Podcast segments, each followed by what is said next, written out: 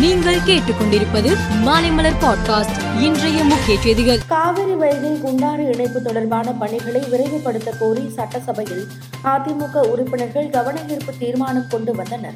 இதற்கு பதிலளித்து பேசிய நீர்வளத்துறை அமைச்சர் துரைமுருகன் விரைவில் பணிகள் நிறைவடைந்து மு. ஸ்டாலின் ஆட்சியில் காவிரி குண்டாறு இணைப்பு திட்டம் நிச்சயம் நிறைவேறும் என உறுதியளித்தார்.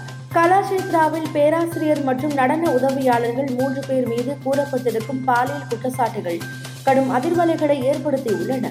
மாநில மகளிர் ஆணைய தலைவி விசாரணை நடத்திய போது சுமார் நூறு மாணவிகள் கலாஷேத்ராவில் இதுவரை நடந்துள்ள சம்பவங்கள் தொடர்பாக விரிவாக வாக்குமூலம் அளித்துள்ளனர் குற்றச்சாட்டுக்கு உள்ளான பேராசிரியரை கைது செய்ய போலீசார் நடவடிக்கை எடுத்துள்ளனர். கொலை வழக்கில் சிறை தண்டனை பெற்று பாட்டியாலா சிறையில் அடைக்கப்பட்டிருந்த நவ்ஜோத் சிங் சித்து இன்று விடுதலையானார்.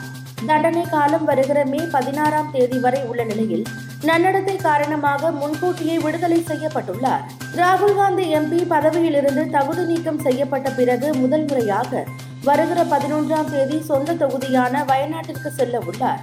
அவரை வரவேற்க காங்கிரஸ் கட்சி சிறப்பான ஏற்பாடுகளை செய்துள்ளது. இங்கிலாந்து பிரதமர் ரிஷி கடந்த ஆண்டு இரண்டு வாரங்களில் மட்டும் வெளிநாட்டு பயணங்களுக்கு இந்திய ரூபாய் மதிப்பின்படி நான்கு புள்ளி நான்கு ஆறு கோடி செலவிடப்பட்டதாக தி கார்டியன் பத்திரிகை தெரிவித்துள்ளது. மக்கள் தங்கள் செலவுகளை சமாளிக்கவே திணறி வரும் நிலையில் வரி செலுத்துவோரின் பணத்தை பிரதமர் வீணடிப்பது அதிர்ச்சி அளிப்பதாக விமர்சனம் எழுந்துள்ளது. வடகொரியாவில் கடந்த சில ஆண்டுகளாக நடைபெற்ற மனித உரிமை மீறல் பற்றிய அறிக்கையை தென்கொரியா வெளியிட்டுள்ளது.